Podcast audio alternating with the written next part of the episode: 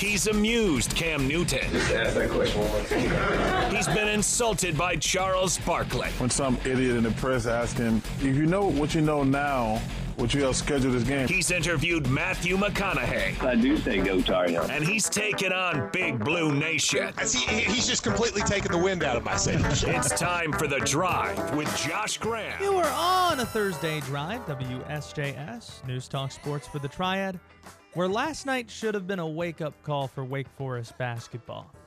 Or at least a reminder that you can't mess around anymore. You can't relax. You can't not defend for an entire half and expect to win games in the buzzer like they did against App State. Andrew Carr with the turnaround shot to get it done. ACC teams aren't going to throw away inbounds passes like App State did at the end. Last night was Wake's final reminder that the schedule is about to get real really quickly, serious very quickly. The next four games they have it's the most difficult stretch they have this season. You're at Rutgers on Saturday in Piscataway, New Jersey. Next Tuesday night, Duke's been sitting for the last week and a half. They're just waiting to get back on the floor, chomping at the bit, and they're going to be at the Joel Coliseum on Tuesday night. Then you're home against Virginia Tech, who might be the second best team in the ACC. Then you're at North Carolina. All four of those games are quad one games. The three ACC opponents you have, among the four or five most talented teams you have in the conference. And you've got them back to back to back. This was Forbes talking about the schedule and the realization that here we go. Things are getting really difficult now. You know, there's no easy games. I mean, those are over. We had two of those at Thanksgiving, and we and we did what we had to do. Right? We came out and played well, shot it well, beat them. Uh, but the, from here on out, it's it ain't no picnic, and we've had a tough schedule, and and it continues. Right? But it's a great opportunity. If you want to play in the NCAA tournament, go get you some quad one wins. Go to Europe Rutgers and win, beat Duke at home, play Virginia, beat Virginia Tech, go to Carolina, and here we go. Now you guys are talking about us. You know, it's how it works, man. And so um, they know that. But do they know they can't relax in order to win these games? Once again, the story is Wake Forest builds a lead, they relax, and they're having to steal it at the end. They entered the second half down by six. I think it was 37 31 at the half. Then Wake Forest just started defending. Four turnovers in the first five minutes of the second half. That's leading the offense. It's a 17 to 2 run. And at that point, I'm thinking this game should be over. Wake should coast from here. They have the talent to be coasting. They're up nine at home in the second half against the team that's in the 200s in the net rankings. They should have won the game going away, but they didn't. And in fact, at the end, they should have lost the game. App State, if they just throw the ball on the other side of the floor, get fouled, or if they turn it over, force Wake into a half court shot to try and win that game, App State, they would have beaten Wake Forest for the first time ever. In the series, they were 0 20 going into last night. Now they're 0 for 21. Dustin Kerns has a really good team, but with all due respect, ACC teams should not lose at home to Appalachian State. They're not going to get away with that in the ACC. They are 4 and 1 in one possession games. Many of those games are dramatic when they have a lead and it slips away. The one loss was when they were up 20 last week against LSU. You can't be blowing those types of leads against these teams. It doesn't go well for you after that happens, generally. So, yeah, they stole one against Utah Valley, hitting one at the buzzer. They stole one last night, but then you get burned a few times. You're up eight in the final 80 seconds against Loyola Marymount or Mount St. Mary's, whoever they played. I forget who their one loss is to, other than the two more recent ones Clemson and LSU. But they should have won that game, and they didn't. They should have won against LSU. Didn't. It broke the other way last night where they should have lost and they ended up winning. And the big loss might be that Ty Appleby's not able to play Saturday at Rutgers. As soon as I walked into the building last night, had three people come up to me and say, "Oh man, I can't believe Ty's playing tonight." Ty's dealing with a right ankle injury. And when he came out of the game, he would go to the stationary bike and he'd be working on that. Then at the end of the game, he can't put any weight on that ankle as he's leaving the floor. Has you really concerned about what his status is going to be like moving forward? But as I was leaving the building last night, saw him cutting up with Daivien Williamson and a few of the other guys. It doesn't look like it's going to be a season ending deal. It does look like it is an injury to that right ankle. So we'll see if he's able to go. Ankles are tricky. You might be out for one game or no games, or you might be out for a month. Hard to really figure it out, but it shouldn't be an end of year deal. And the reason why that's so important to talk about right now is again, this four game stretch. Rutgers, Duke, Virginia Tech, North Carolina, all in a row. They're all quad one wins. Wake Forest is going to be a borderline NCAA tournament team. And if they do really well over these next four, then you position yourself to not be sweating it out on Selection Sunday like they were earlier this year. On Twitter at WSJS Radio, if you want in, 336 777 1600 is the phone number. We are streaming video. YouTube, just search The Drive with Josh Graham. Twitter, Twitch. So, however you're listening or watching, we appreciate that. Will Dalton is the executive producer of this show. WD last night was not at the Joel. He was enjoying Die Hard for the first time. You ready to talk about that later this hour? I'm ready. Merry Christmas, everybody. We'll talk about that. Certainly, that's going to be a part of the conversation. Graham's Gambling is in about five minutes. We've been rolling four and two last week. 10 over 500 for the season. Tell him to bring me my money. And there's some news regarding that guy that we could get to as well at Sam Washington from NCA&T, or I guess previously of NCA&T now.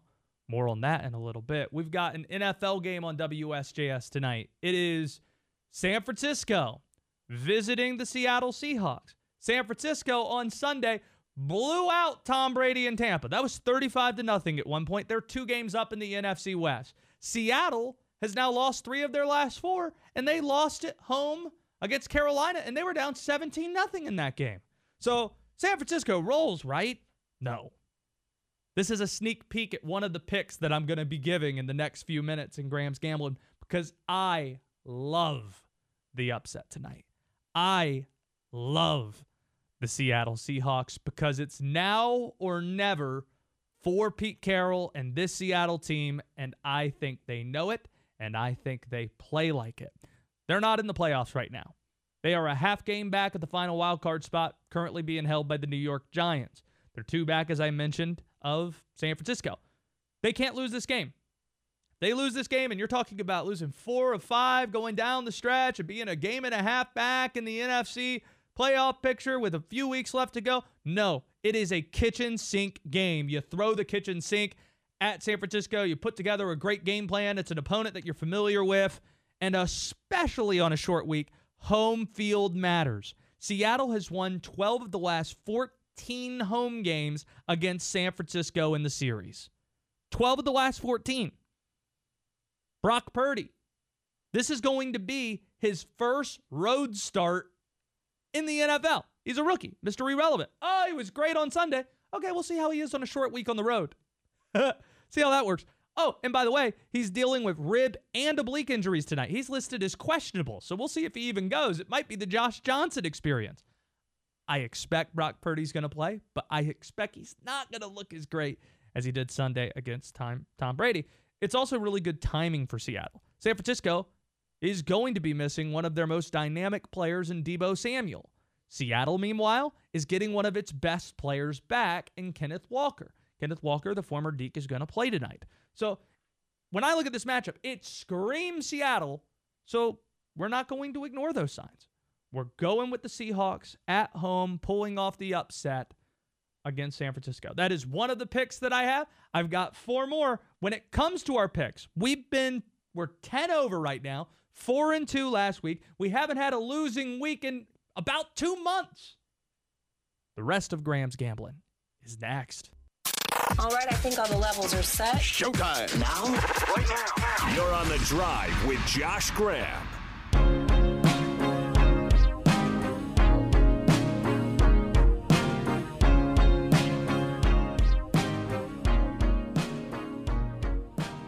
WD,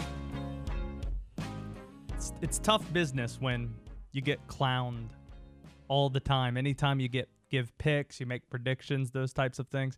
It's especially tough when you get clowned by the the pastor of your wedding, the person who's officiating your wedding, and even worse when it's his son that's doing so. Shout out to Crosby, who I just got a text from his dad saying, I think Mr. Josh is going to be wrong about his Seahawks pick. It's tough.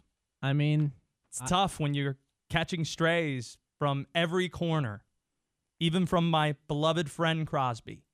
poor thing. It's tough. Wh- whatever shall we do?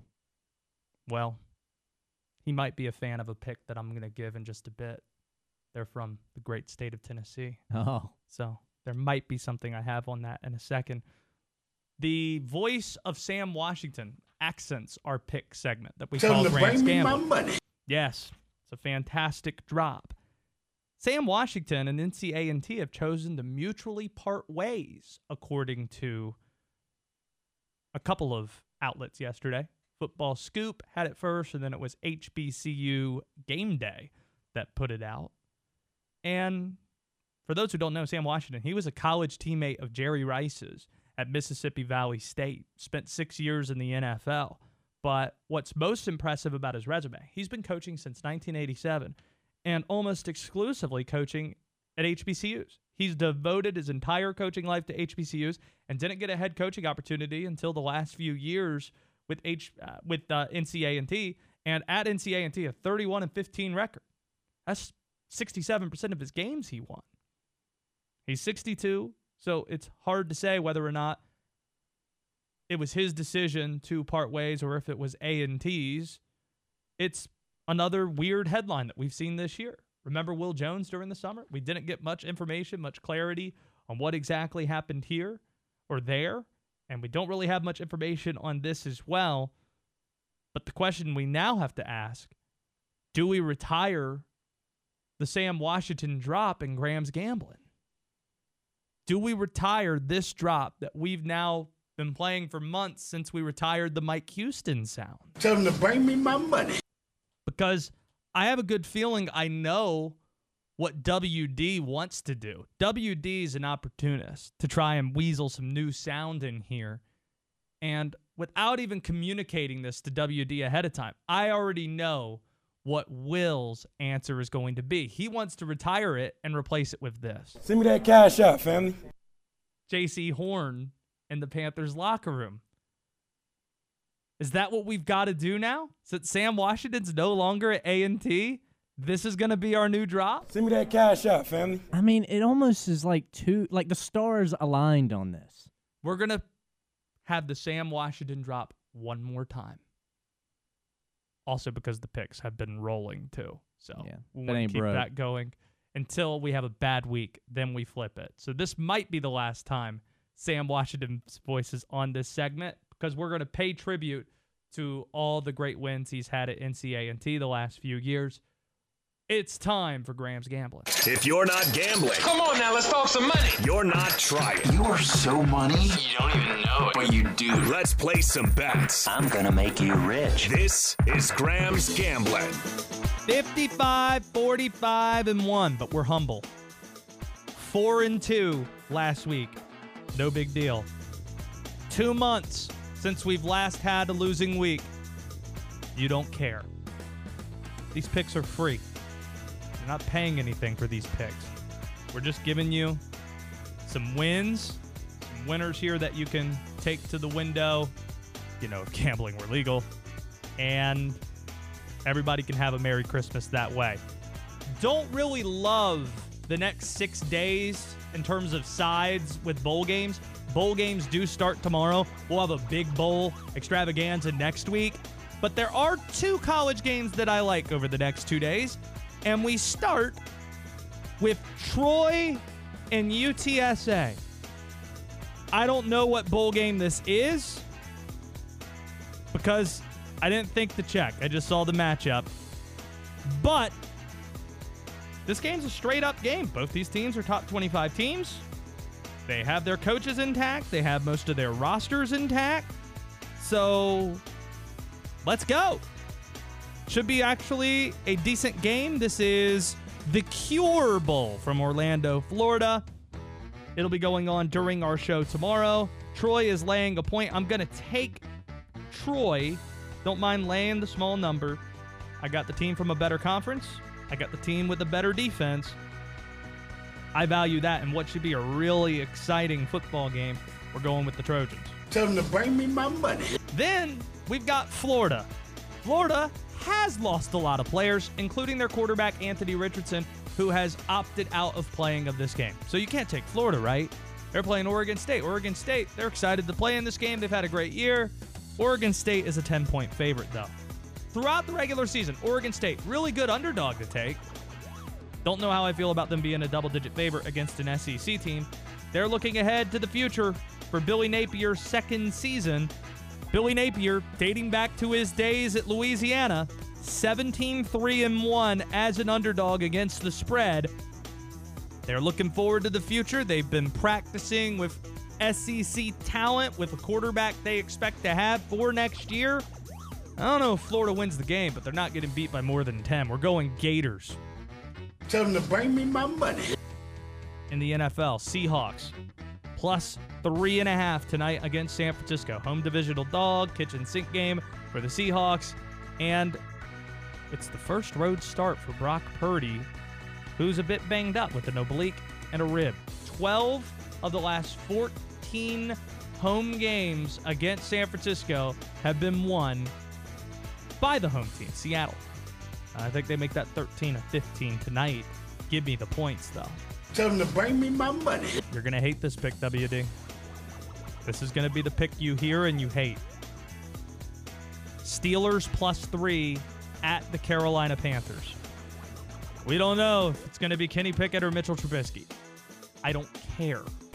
Pittsburgh's the best run defense Carolina has faced in a month, and not all 5 and 8 records are made the same. Carolina, until last week, every single one of their wins had been against teams that are terrible. NFC South teams and Denver. Like Seattle was the first team with a winning record that they've beaten so far this year. And now you're going up against Pittsburgh? That's still Mike Tomlin. Uh, that's still a team that is well coached and disciplined and have won two of their last three games. So even though it didn't work out against the Ravens last week, getting three points with a team I still believe is the better team out of the two. The Panthers are hot, but Pittsburgh puts things to a halt on Sunday. It's going to be a tight game, and in games like that, I want to get the points. Tell them to bring me my money. This is my favorite NFL pick, though. The Tennessee Titans are getting three at the Los Angeles Chargers. The Chargers, oh, they're fresh off that big win, and they beat Tua, and it was in prime time. Oh, the Chargers are in great shape. Perfect spot to go against them. Tennessee hasn't looked great the last few weeks. The Chargers are 28th in the NFL against the run, allowing about 146 rushing yards a game. Tennessee has Derrick Henry, and even though the game is on the road in LA, the Chargers don't really have any home fans. So I'm not really worried about that at all. This is a perfect spot for Tennessee that has covered five of its last six road games. Give me the points. Give me the Titans. I think they win outright in Los Angeles Sunday. Tell them to bring me my money. Shout out to Coach Washington. If this is not a good week for us, we're going to call an audible and go to Jaycee Horn. Send me that cash out, family. In review Troy tomorrow in the Cure Bowl. Florida's playing Oregon State in the Las Vegas Bowl. Seems fitting for this segment. Florida plus 10. Seahawks, Steelers, Titans. We're all on dogs. Troy's a one point favorite. It's essentially a pick 'em, and then we've got uh, four more dogs there. 10 over 500, 4 and 2 last week. Feeling really good about those. WD, what's our rule on the show? When Ben McAdoo talks, we listen. Especially when he incorporates fast food chains into por- personnel packages. He did that. Fast. Uh, find out what fast food chain and what personnel package. Next. It's the drive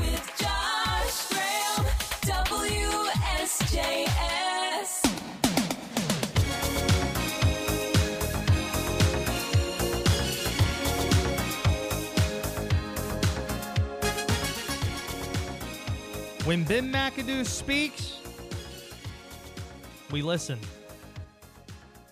And we learn. Because today,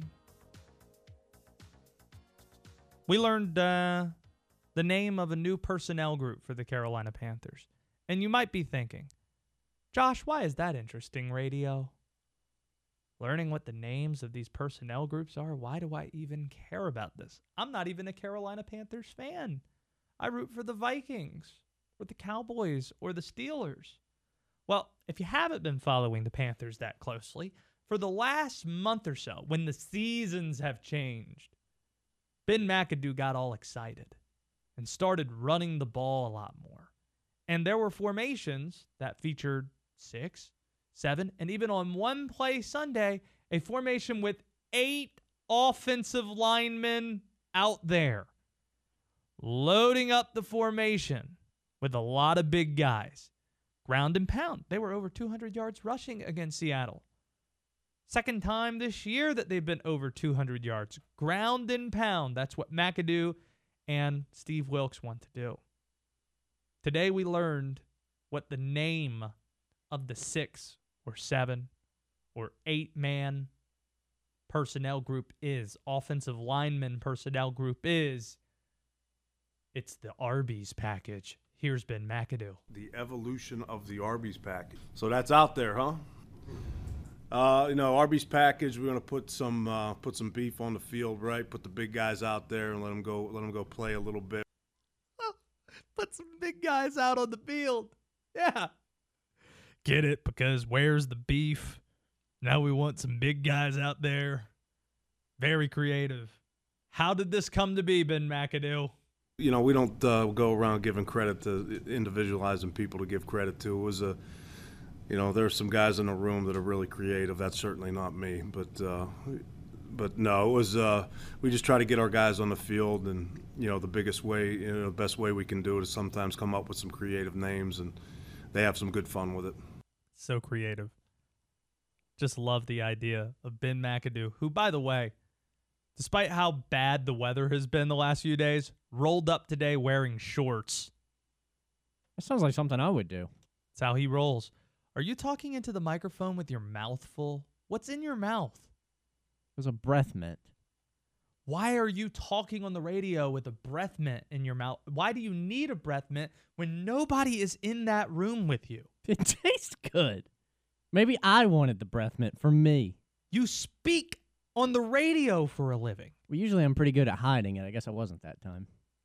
Unbelievable. At the movies with the WD is in about 10 minutes for the movie Die Hard, which we made him watch last night. Make sure you stick around for that. You about done with that breath mint?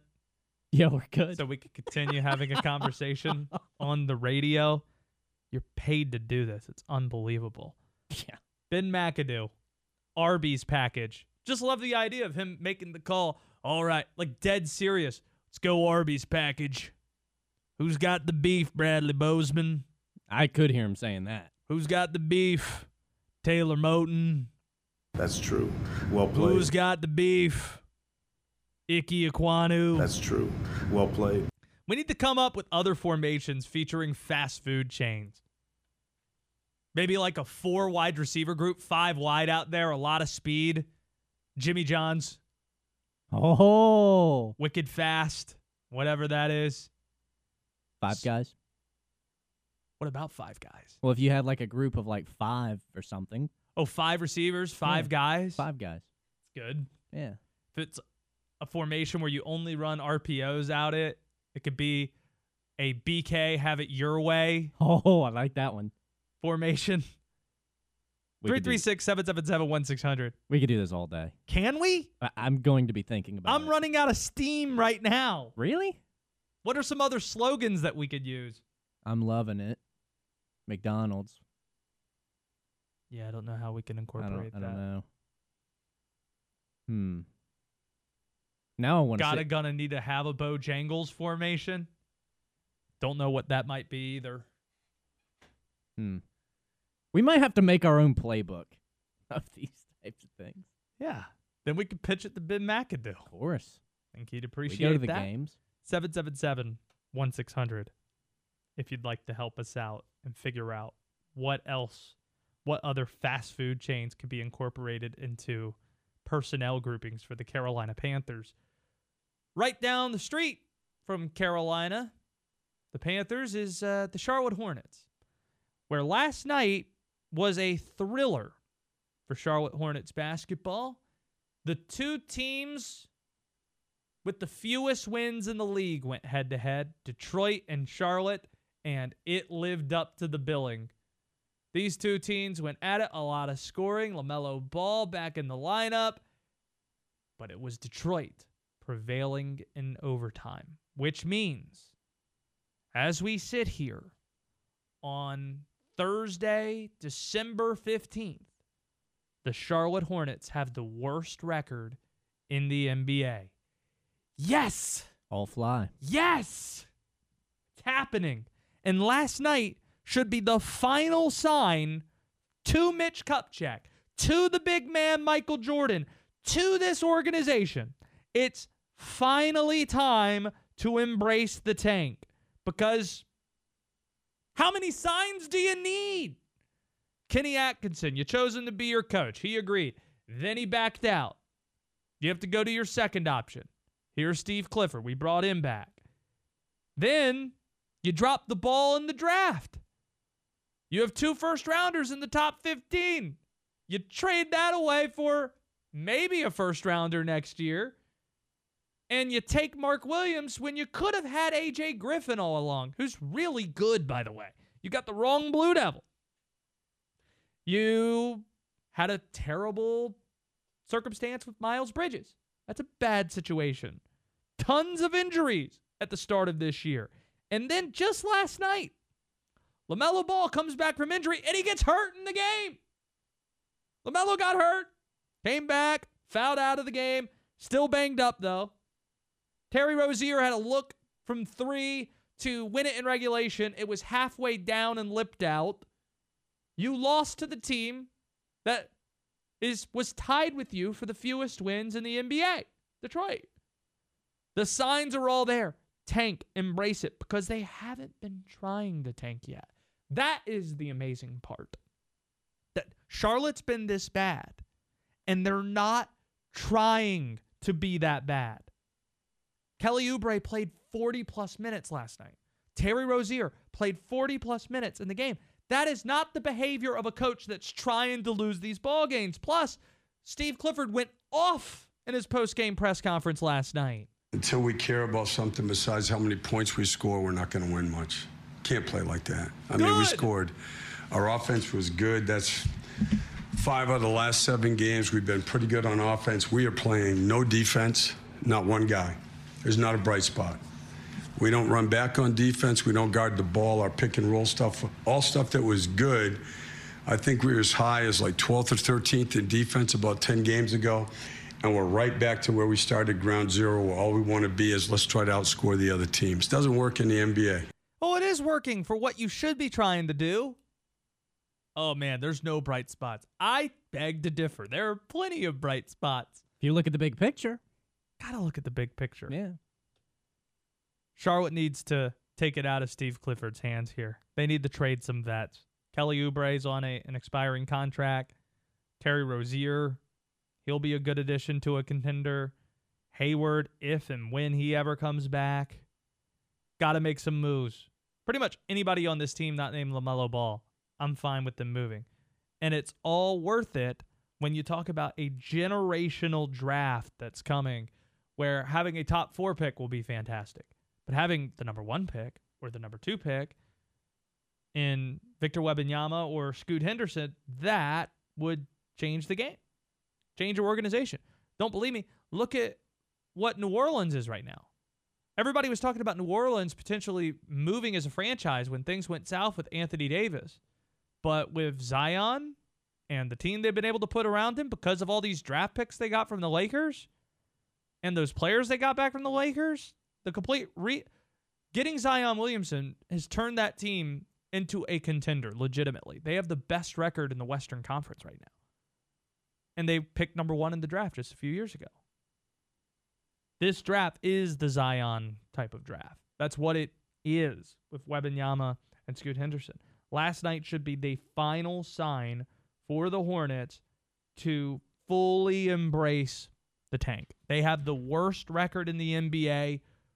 Good. If I, you know what I would do? If I was Steve Clifford? Hey, we got a pregame meal. What are we having? Arby's. Yeah. Here's the Arby's package. Every night before game. Coach, I don't know if this is good for us. These curly fries? The best. You don't want the curly fries, Terry Rozier?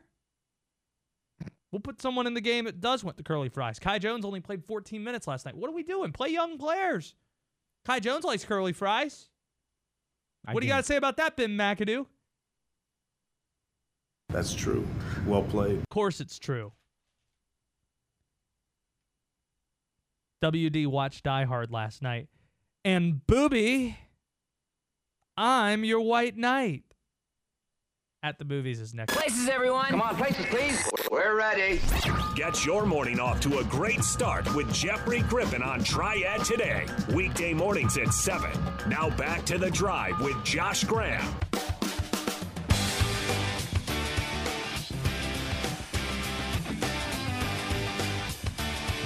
Let's get a slow clap going.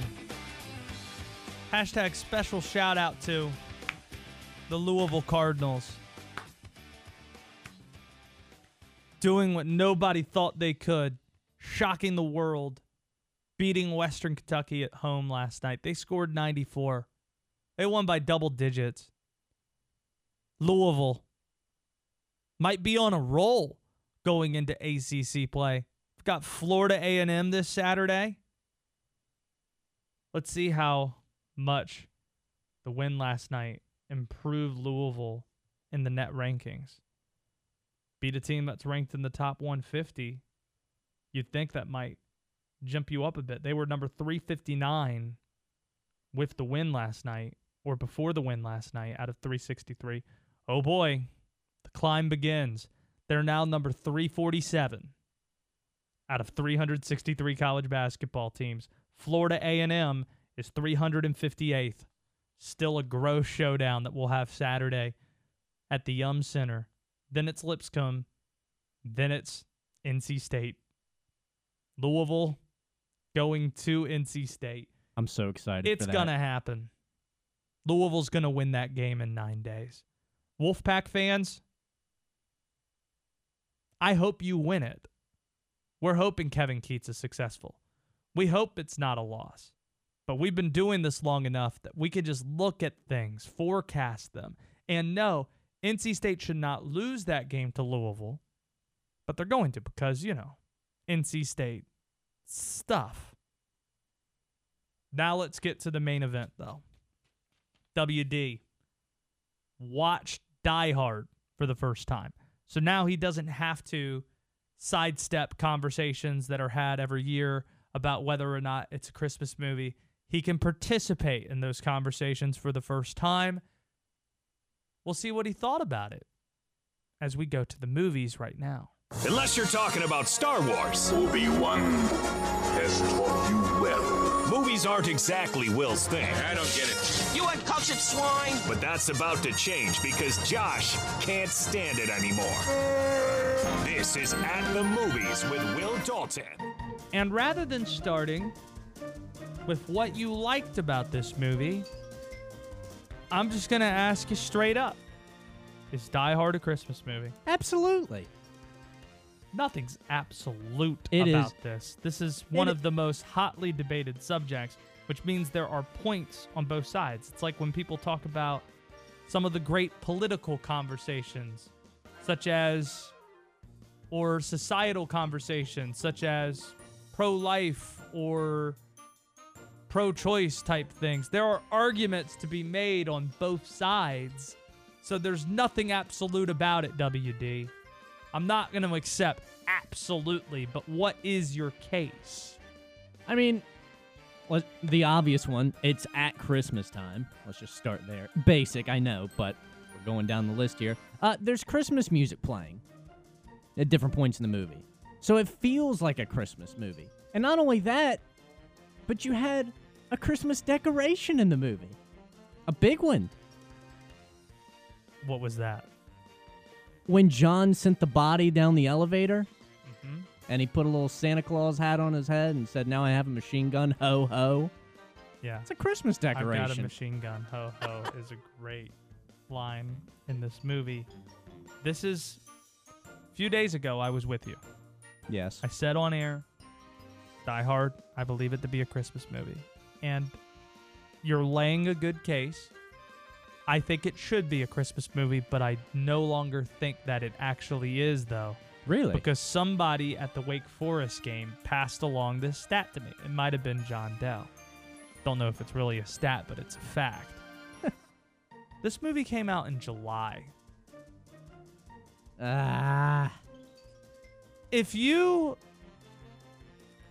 if you're a Christmas movie, you're not being released in July. It's a summer blockbuster. That's what it is. You're if if the intent on this is it's viewed to be a Christmas movie, you release the movie in November or in December. You Right. don't drop it in July. It came out in July.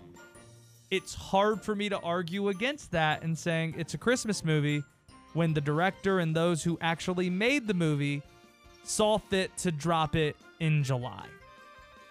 Can That- you release a Christmas movie in July? I, mean, I guess you can do anything, but man, that is a very um July 22nd, that is a very opinion altering stat. from- 1988. from one it John changed Dell. my opinion. Yeah, it's that's John tough. Dell's got a big forehead, but he's got a big brain inside that head too. Of course. I, yeah, that that. Mm, Are you with me now? I I'm afraid I have to be. I mean, I can't I can't lie here. Like that that means something. What did you like about Die Hard? Well, I I liked the part where he sent the body down the elevator with the the shirt on it. I got a machine gun now. That was what I liked about it, or the part I liked. Okay, so you liked the line in the movie. was a part in it. Right. What did you like about the movie though?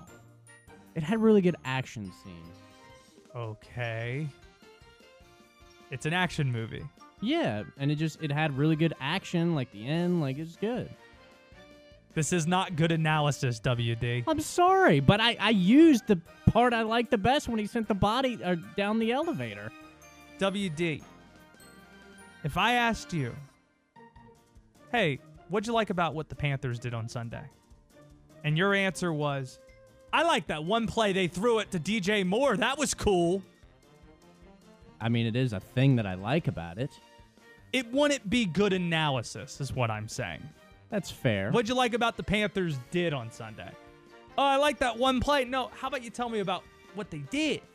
About the game. Well, Need some analysis here.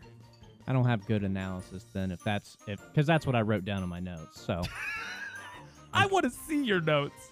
That's what I want to see. the- I'm trying to help you, WD. I- I because get it. people fire off believing you haven't seen these movies Well. by saying, "What? That- I like. I, I like this thing that might have also been in the trailer." I believe you was saw that it. it? Was that in the trailer? probably? I that I don't know. I wa- I rewatched this movie not too long ago, a few weeks back. And the thing that always stands out to me about it is John McClane is a relatable action star. When you watched other action movies of the 80s, if it's Arnold, if it's Sylvester Stallone, they look like they're roided out and they have muscles that are bigger than everybody else's. John McClane looks like a normal dude. John McClane makes stupid mistakes that we all make, like taking off your shoes at some point and now having to go the entire movie barefoot. Yeah, Dumb that's mistakes. tough. Yeah, that that's tough. But what it does that it doesn't really communicate so clearly, but just comes through through the movie, in my opinion, is that if you're watching it, you feel like you're going through it with John McClane because you believe you could do the things that John McClane does because John McClane looks like you. He's got a receding hairline and he's a middle-aged guy who's having a difficult marriage and It- here he is. It is relatable. I mean, he's, no muscles. He's kind of. I mean, he is. He is does look strong though.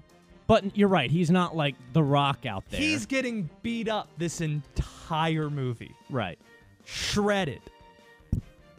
But it is a nitpick that I would make sure I would never take off my shoes like he did, and I'd also, if I killed somebody, would take their shoes. That'd be the first thing I did. Even though there was that part where it's like, oh well, man, this person has the shoes of a of a of a teenage girl, has the size of the feet of a. So I guess there was shoes that didn't really fit that well. I'd wear the shoes that don't fit well rather than being barefoot. Is that true though? That when you get off of a flight somewhere and take your shoes off, it makes it better somehow? No, Is that a thing? that's what sociopaths do. Oh, What did you not like about this movie? So when the helicopter is going ham and shooting at John and all the people, Yeah. that thing had worse aim than a stormtrooper. Oh yeah, that it is a good. That that is an action movie trope that Like You would plot think- armor to the max. if you had a helicopter, you would be a lot more effective. It's like when anybody ever jumps into the water, like trying to escape a helicopter in the water. Yes. The helicopter's like, oh, well, I guess we can't get him now. Yeah. Oh, He's in the water. tough. And they always escape. yeah. Oh, we need to talk about Hans Gruber, too. Are you a Harry Potter fan? I've never seen Harry Potter. Any of the Harry Potters? Never seen. So Hans Gruber, Alan Rickman's character doesn't. Alan Rickman, the actor, didn't mean anything to you upon watching this movie for the first time. no. Oh wow! Yeah. So you don't know who Severus Snape is? No. Wow. I mean, that's not saying much because again, it's it's me. Okay. But What is your favorite quote?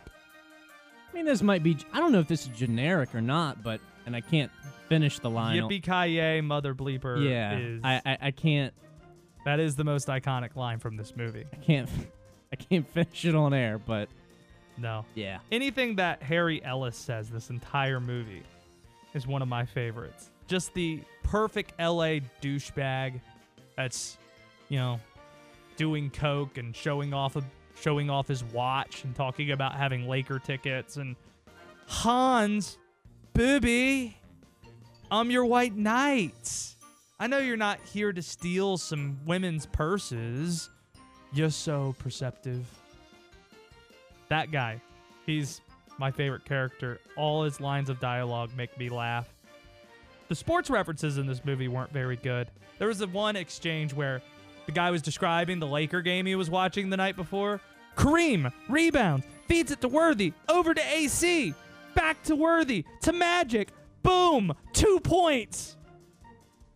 Nobody talks about basketball that way. Could you imagine if I came in today talking about the Hornets game and I was like, LaMelo gave the ball to Oubre, back out to Melo, over to Rozier, boom, two points, I mean, it sounds like somebody just overemphasizing what they heard on the play-by-play broadcast. boom, two points. Or bang.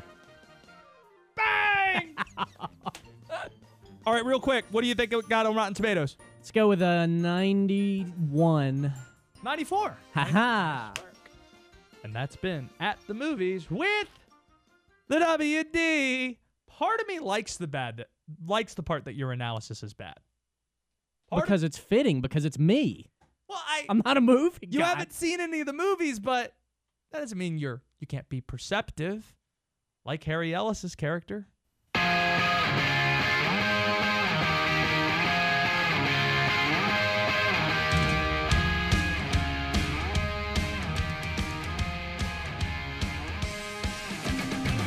Unusual questions in just a few minutes, which must mean our guy Daron Vaught's joining the show on the phone today. You know him as a baseball guy, longtime WSJS contributor, voice of the High Point Panthers with basketball. In fact, the last time we were chatting, you tried to warn us about how good Queens University could be, and from Charlotte, transitioning to Division One, they got a win against High Point and a pretty good team that GG Smith is leading right now. Tubby Smith's son. High Point still a pretty good record. They sit at eight and two. And how about their next week? Over the weekend, they're going to be going to Trask Coliseum at UNCW. Then they're visiting East Carolina University, my old stomping grounds, Minges Coliseum, not to be confused with Minges or Minges Coliseum. A lot of people mispronounce the name of that building, I've come to find out. Other than the ACC venues, Daron, are you partial to any specific North Carolina college gym? Uh, that's a good question. You know, I've never been to Minges. I've never done a game there. Never been as a fan. That's surprising. Um, so I, I, I don't have a way to mix that in to this. Trask is great at UNC Wilmington, and obviously they're like High Point in that they don't have football, so basketball is the it sport. It's what people show up to support, and especially when the Seahawks are good, that place can get pretty rowdy. Um, I, I think they're they're they have a good team this year, and with a good High Point team visiting, it should be a pretty good environment. The John Pope Um, is underrated. Yeah, it, well, and I feel obligated to mention the the Qubein Center just because it, I mean, it, look, it's in its second year of use. You mean the Point. Q? That's that's as you are allowed to call it. Yes, The nicest. Okay, if we're talking the nicest venues, you're probably talking about the Q or maybe the place that you went to college. Talking about Schar Center at Elon. Those are probably the nicest venues. If you want to Yeah, talk but they're also history, the Trask and Minji's Coliseum, those have been around a really long time. You know what the answer to this question might be? It might be Halton Arena at Charlotte. That's a great place to watch a game. Yeah, yeah, that's a that's a good spot. Um, it- look, man, we're, like we're spoiled. There's so many good venues all around us. Um, It's almost like minor league baseball. We were talking with McGee yesterday about minor league baseball.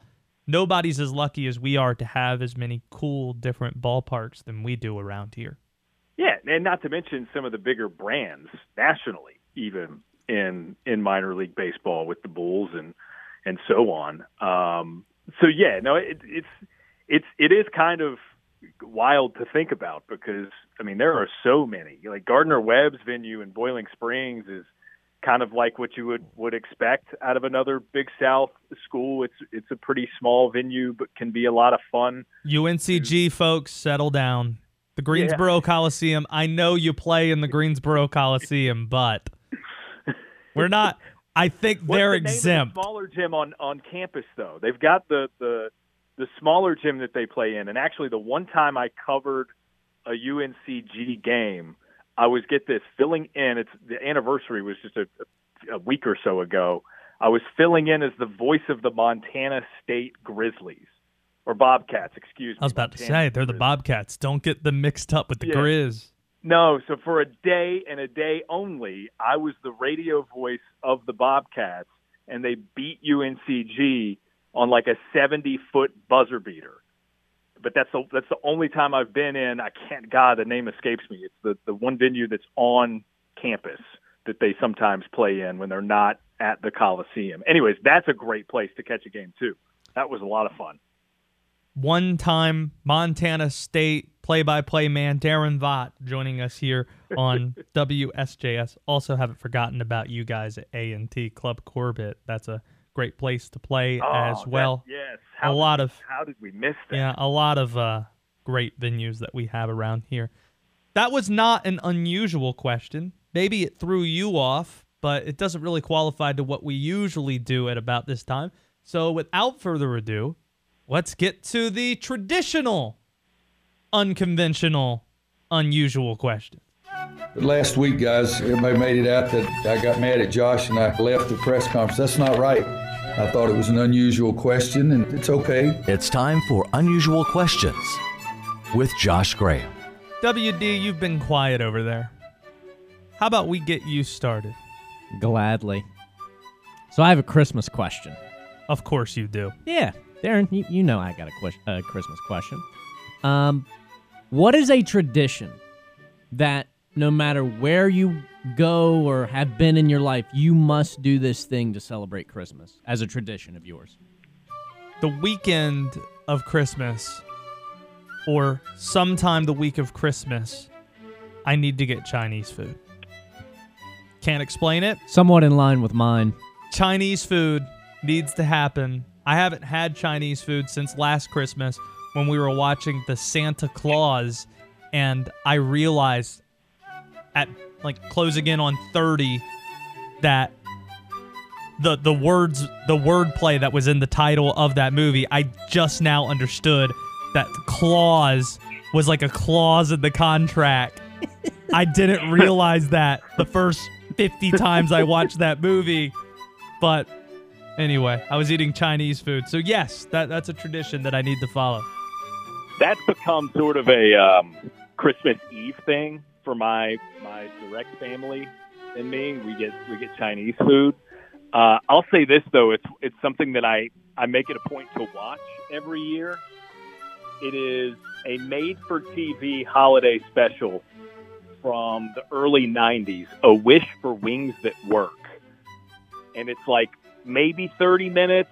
The in its entirety, you can find it pretty easily on YouTube, but it it features Opus the Penguin from the old Bloom County and Outland comic strips. Um, I, it's relatively obscure. I don't expect you guys to be familiar with it, but A Wish for Wings That Work. It's like one of my favorite pieces of Christmas media, and we always make it a point to watch it. What is yours, WD? So mine is a Christmas Eve special, um, and it also involves food. I must have a thin and crispy pepperoni pizza from Pizza Hut. Um, and I must be watching It's a Wonderful Life on Christmas Eve. Those two things have to happen. I don't hate that. It's a Wonderful Life plus pizza is a good Christmas Eve. I've been, Um, I've been doing it since I was a kid. I've never seen It's a Wonderful Life. oh, I think you should. You and everybody is else. that the one movie on this earth that Will has seen and you haven't? Look at that. That's not true. He's seen all the superhero movies That's right. and every single Oh, Star Wars movie. Yeah, I skip a Star War every now and then. Okay, Daron, what's your unusual question? Uh, have you guys ever been in a fight? No. Define fight. I mean, what what came to mind when I said it? If I got, if somebody attempted to choke, if somebody attempted to choke me out, who may or may not have been my roommate, I told this story before, who was a rapper that went by the pseudonym Mikey Finesse. I don't want to put him on blast. He tried to choke me out. It ended up I didn't fight back. I I I played possum. I pretended as if I passed out and he stopped. Does that count as me being in a fight? How have I never heard that story? Uh, I've told this Yeah. story on the air before. you playing dead as Mikey Finesse tried to choke you out. Yes, I guess that counts. And I, you know, maybe you won. Do brother fights count? No. Slap No, no. fighting, like- pushing, shoving, screaming at each 'cause, like, other. you know, I'm a, I, you know, I'm a twin. So my twin brother and I went through a stretch where maybe from like 12 to 14, it was literally every day. Our sole big purpose for existence was to beat the hell out of each other. So no, those don't count. Have you been in a fight, Daron? One in my life, and I was 14 years old, and I had a friend whose grandparents lived like right down the street from me and my brothers. And every few summers, they had cousins from Texas that would come in. And obviously, they sort of get wrapped up in what, what we're doing, the things that games that we play and, and that sort of thing during the summer while we're just doing nothing all day while parents are at work. And um, now, one of those cousins from Texas just rubbed me the wrong way, man. Rubbed me the wrong way. So I slugged him, and we we ended it relatively quickly, and that's it. That's the only fight of record that I've ever been in. Okay. Daron, I have a sports related question for unusual questions. Ooh. Sports related. Bowl season starts tomorrow. If I'm taking the college football playoff and New Year's Six bowls off the table, which bowl game would you most want to visit? Like, which bowl game would you most want to go to? I I like the novelty of things like the Pinstripe Bowl. Like to see a football game played at Yankee Stadium would be pretty cool. Better than Fenway? That's Saturday, Cincinnati and Louisville. Fenway yeah, Bowl. maybe. I've see. I've never been to Yankee Stadium, so I don't know if if like should I experience Yankee Stadium for a football game for the first time. Right, that would be a decision that I would need to make. Liberty Bowl, same way. though, you're going to pass. Maybe like Mo- the Camellia Bowl in Montgomery, the one that's in Mobile, Alabama. You're going to pass on those. Is there one in Yeah, Hawaii? Oh, That would be mine. Hawaii Bowl is a great choice. Yeah. That could be it. That might be it. I'm a weirdo. I was thinking the Sun Bowl because I really liked El Paso Mexic Tex-Mex food. Went there one time, had some fan- best Mexican food I've ever had in my life. That and in San Diego, Old Town out that way.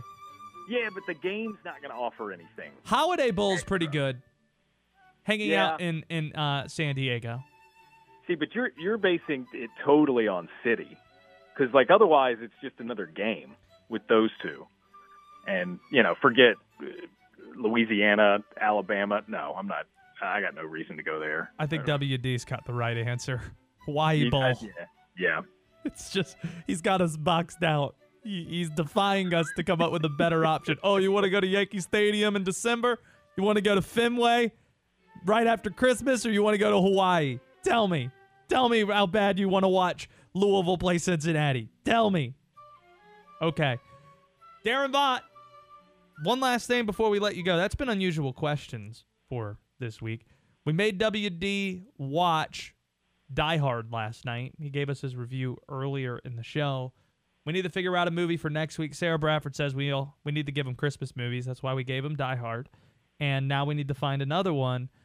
Let's run through the list real quick just to figure out what he has and has not seen. Obviously, you've seen It's a Wonderful Life, Elf. No. Wow.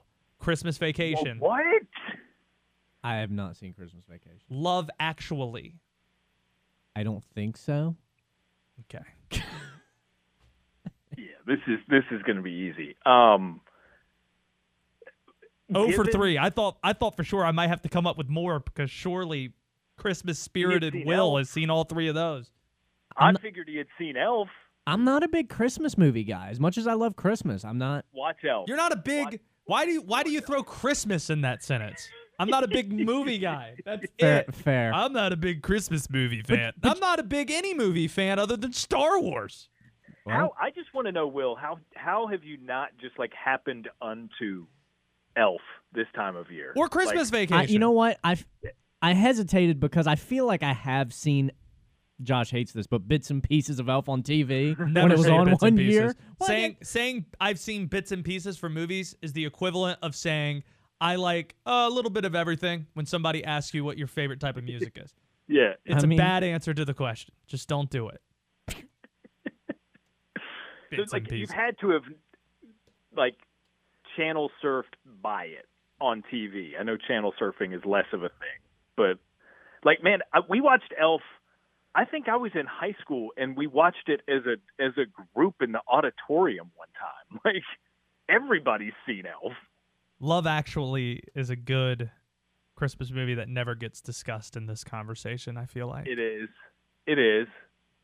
I'm. n- I'm sorry. I'm not gonna. You're not gonna get Elf. It's Elf. Will watch Elf. I will watch Elf if Josh Holy- allows it. That's got to be the one. OKWD is going to watch Elf next week. There you go. There it is. That's going to be is. our movie for next week. Daron Vaught, thanks for your contributions. Of course. I'll see you guys.